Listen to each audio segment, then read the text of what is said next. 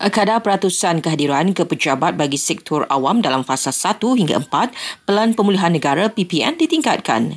Menurut Ketua Setiausaha Negara, ia mula berkuat kuasa 26 Julai ini susulan perkembangan positif kadar vaksinasi negara.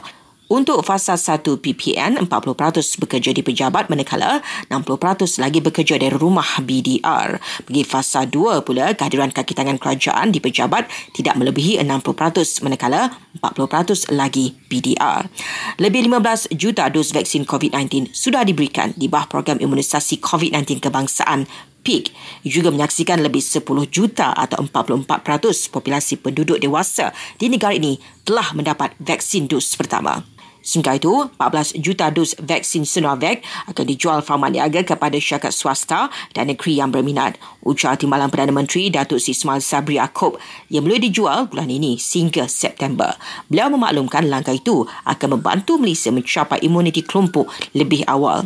Datuk Sismail Sabri juga berkata kajian untuk memberi kelonggaran kepada individu yang mendapat suntikan imunisasi lengkap dibuat bersandarkan beberapa faktor.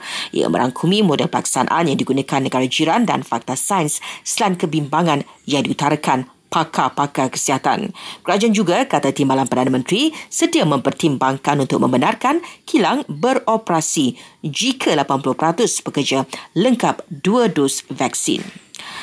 Bermula esok sehingga 5 Ogos, semua PPV di Sarawak dibenar melaksanakan pemberian vaksin secara walk-in.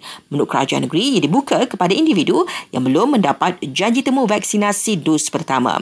Namun penduduk Sarawak disaran mendapatkan tarikh janji temu terlebih dahulu dengan menghubungi jawatan kuasa pengurusan bencana bahagian masing-masing.